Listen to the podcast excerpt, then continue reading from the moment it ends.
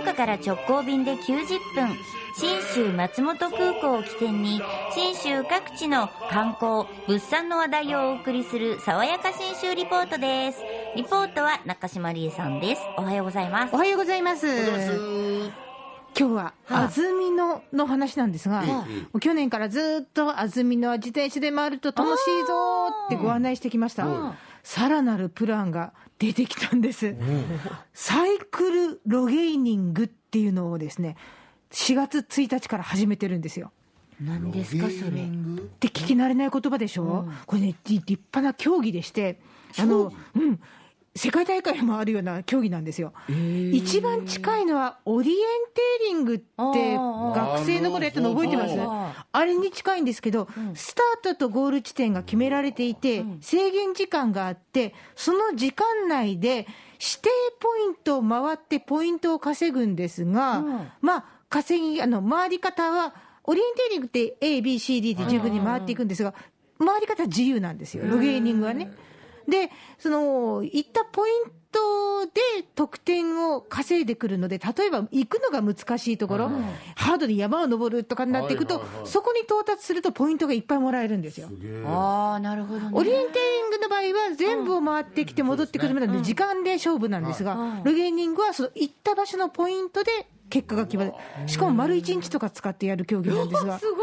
これをサイクルロゲーニングだから自転車版でやろうっていうのがこの安曇野のサイクルロゲーニングなんですよね。その辺について安曇野市観光協会専務理事の白澤雄一さんがこんな風にポイントをおっしゃってました。自転車を使って自分の好きな時に行ってえー、取ってこようとちょっとロゲーニングをなるくした形になるんですけどなるくしたなるくなまあ要は優しくした形形ですね。優しくあの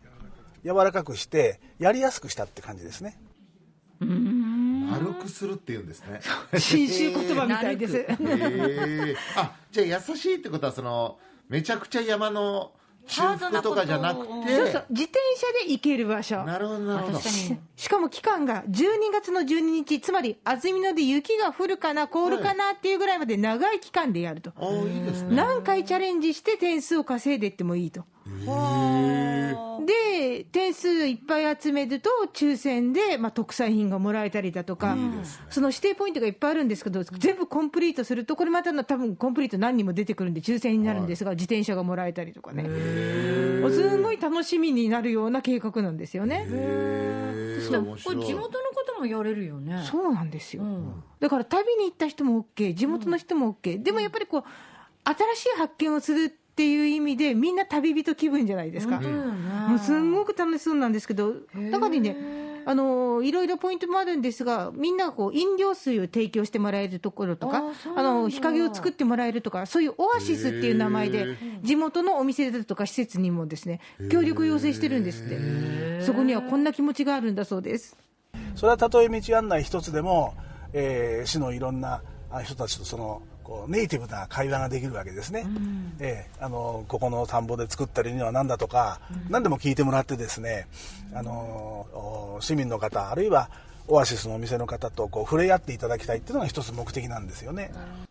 あのなんだっけよく観光パンフレットとかに載ってるものとかネットとかで書いてたりするけど、うん、地元の人がしかわからないお店とかあるじゃないですか、うん、そういうのも聞くきっかけがこうない中これだったらねそのお茶飲みながら涼みながら、うん、今度お昼ご飯を食べたいんだけどどっか地元の人が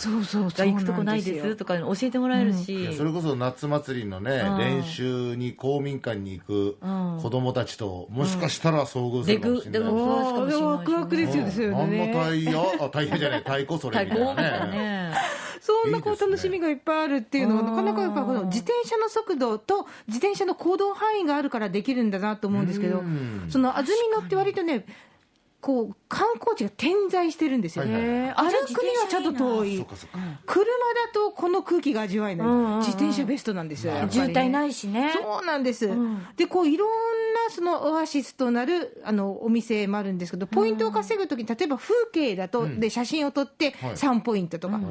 でお店に行ってこの見本通りのお料理の写真を撮ったら今度ごポイントとか、うん、例えばその宿泊施設に行って、うん、お風呂の写真撮ったらほら泊まってるってことだからこれはじゅっポイントとかこうポイントがみんな違うんですよね。だから長く滞在したりとか、とかのちょっとお金かけると、うんうん、ポイントがどんどん返ってくるという、本当だね、なかなか計画するのが楽しいくらいになってるんですが、うん、そんな中の一つにですね、うん、キッチン春告げというスモーク燻製料理のお店があったんで行ってきたんですけどね、うんうん、あの白馬豚、地元の、うんえー、と自家製のベーコンステーキとか、うん、スモークサーモンとか、うん、あとスモークチーズ、ーサバとかシシャモとか砂肝とかもスモークするんですよね。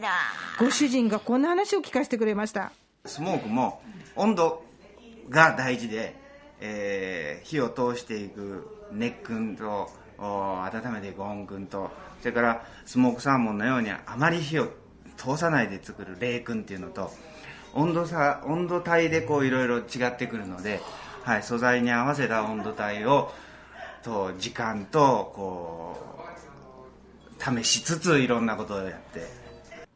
冷燻もあるんですね。だってね、ごまとか、うん、梅干しとか、えマヨネーズも燻製しちゃうんですよ。え、そんなのって燻製にもできるんですか？できるんです。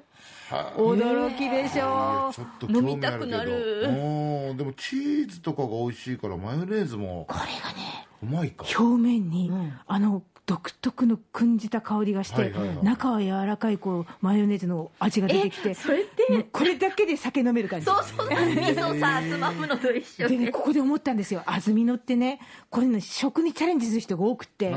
野菜でスイーツ毎年作ってみたり、リンゴでナポリタン作ったりとか、はいはい、って聞いたん、ちょっとすごい気になったんで、あ、どの辺にこのチャレンジ精神が植え付けられるのか、ご主人にちょっと聞いてみました。うん、あの空気も美味しいですし、はい、お水も美味しいですし、はいね、それに伴ってやっぱお米も美味しいですし、皆さんやっぱりね、結構よく食べられます。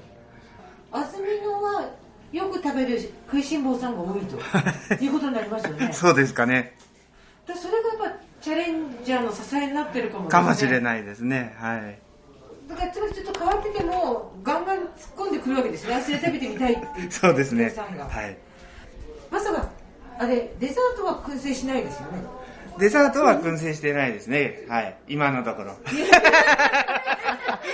どうなるんやろ、デザート燻製にしたら。わからない、これからワクワクします。ぜひこんなワクワクを安曇野自転車で探し回ってください。自転車で、自転車で楽しむ安曇野の旅の玄関口も信州松本空港です。福岡空港から エフディーエー 富士ドリームエアラインズの直行便がきゅうじゅっぷんでいちにちに往復結んでます。はい、爽やか信州リポート中島理恵さんでした。